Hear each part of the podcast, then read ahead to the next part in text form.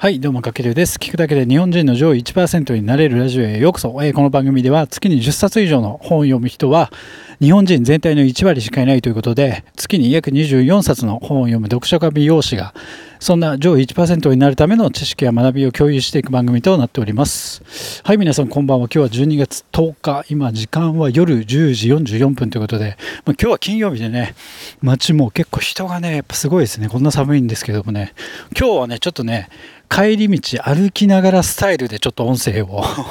撮ってみたいと思って、また新しい試みということで、まあ、歩いているとなんかねこううーんと思わぬなんだろう視点からこういろいろ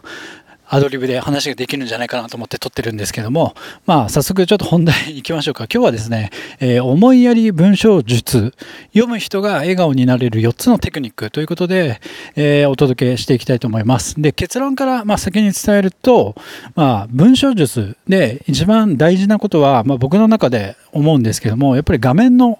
向こうの相手を思いやることということで、まあ、何か文章を書くときも今はねオンラインというか、まあ、スマホで見る方が多いと思うんですけども、やっぱりそのスマホの向こう側で見てる人をしっかりと思いやる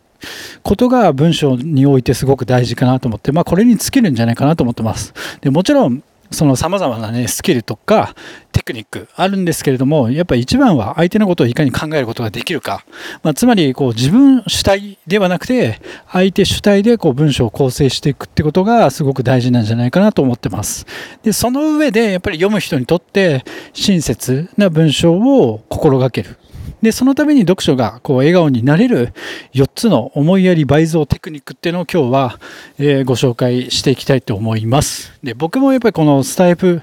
の音声収録するにあたって台本を書いたりとか、あと最近インスタグラムまたちょっと力を入れ始めて、そのインスタグラムの投稿の文章だったり、あと美容師として、まあ、毎日ブログを書いてるわけなんですけども、まあずっとねやってると何のために書いてんのかなってこう毎日やってるとちょっと意識が曖昧になってしまって、完全にこう画面の向こうの読者さん、まあ、見てくれてる方を置いてけぼりにしている時っていうのが僕も多々あるなと思ってて、でなのでまあ何を書こうかなって迷ったら一度立ち止まって実際この書いてるのは誰に届けたいのかっていうこう相手のことを考えるというちょっと初心に、まあ僕もそうですけど皆さん戻るとまたこう書くことが明確になるんじゃないかなと思ってます。でその中で意識しているポイントが今回シリーズでご紹介している一冊でもあるこのじゅうばい売る人の文章術、まあ、シュガーマンって方が書いたこれ文章術の有名な本なんですけども、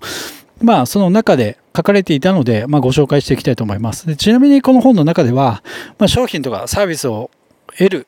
まあ、売るための文章として、まあ、このコピーライティングで最高の結果をもたらすにじゅうにのテクニックっていう内容があるんですけども、今回はその中でも特に、まあ、僕が大事だなと思ったよっつのポイントをお届けしていきますので、まあ、残りのじゅうはちのテクニックが気になる方はぜひあの本を手に取ってみてください。あの詳細欄にリンク貼っておきますので、はい、でもちろんこの本はあのコピーライティングっていうまあ商品とかまあサービスをお客様に購入してもらうためのこう文章術っていうのがメインではあるんですけれども、まあ、書かれているエッセンスっていうのはまあ、普段の文章術でもこう応用可能な内容となってますので、まあ、ぜひ参考にしてみてください。というわけで、まあ、ここからちょっと本題ということで、あなたの文章が今よりも良くなるよっつの改善ポイントということでお伝えしていきたいと思います。で、えっと、よっつ、えっと、ひとつめ、書体の工夫。で、ふたつめ、複雑な商品こそシンプルに説明。みっつめ、異論に先回り。よっつめ、相手の言葉を使う。このよっつになります。で、それぞれ解説していくと、まずひとつめ、書体の工夫っていうところなんですけども、やっぱり、えっと、文章とか、なんかすごい、この人センスいいなっていう人はやっぱりこの文体書体がすごく優れてるなと思ってて、やっぱりこの読みやすさを意識することがこの書体からも作っていくことが大事で、まあ、最大限の分かりやすさっていうのを追求していく、まあ、これも本当に相手にとって、えっと、思いやりのあることですよね。で、えっとね、ゴシック体とか、まあ、明朝体とか、まあ、様々なまあ、フォントがあるんですけども、なんかフォントも世界観の統一のためには多分外せないポイントだと思うんですよね。まあなんかインスタで載せる投稿とか、うーんとあとはサムネイルとかアイキャッチで載せる文体をやっぱり統一すること、なんか向こうではなんかゴシック体なのでこっちは明朝体みたいな感じで、あのインスタグラムとかでもやっぱり見てるとあの本当に上手い人は書体がやっぱ統一感があって、それだけでも世界観があるなと思ってるので、ちなみに僕はあの元の明朝 ジェーピー っていうのと、あと元の核ゴシックっていうのをメインに、えー、と今活用してます。まあこれ色僕も書体すごくこだわりがあっていろいろ調べてたんですけども、やっぱこのふたつがすごく見やすかったので今使ってます。でこれ結構ビジネス系にはぴったりで、こう自分の例えば発信するコンテンツの、まあ、テーマなどの雰囲気に合わせるのがすごくコツかなと思ってて、なんかすごいね可愛らしい投稿してるのに、なんかすごくビジネスマン的なちょっと真面目な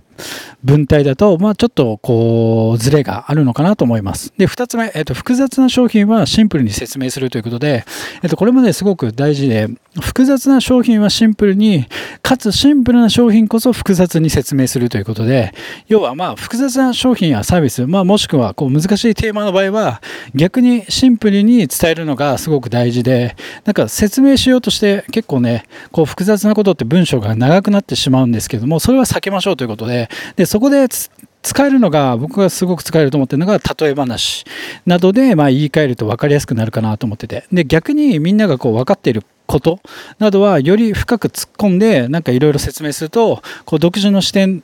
とか考察として見てくれてる人の参考になるんじゃないかなと思ってます。で例えば美容室で言えば、まあ、髪の構造についての説明って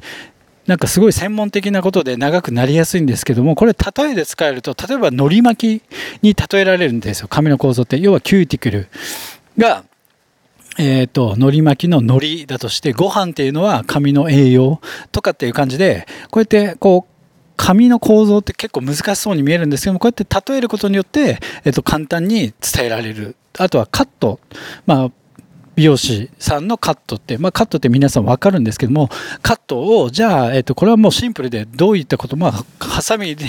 ハサミで髪を切るってことでシンプルなんですけども、それを複雑に説明すると、例えば様々な切り方がありますと、あとはハサミの特徴によって質感が変わってくるとか、ちょっとこうシンプルなものこそ複雑に説明するみたいな感じにやってあげると、よりこうシンプルなものにもこんだけ奥が深いんだなっていうのが分かるので、まあ、そういった感じで説明を、まあ、シンプルなものこそ複雑に、複雑なものこそシンプル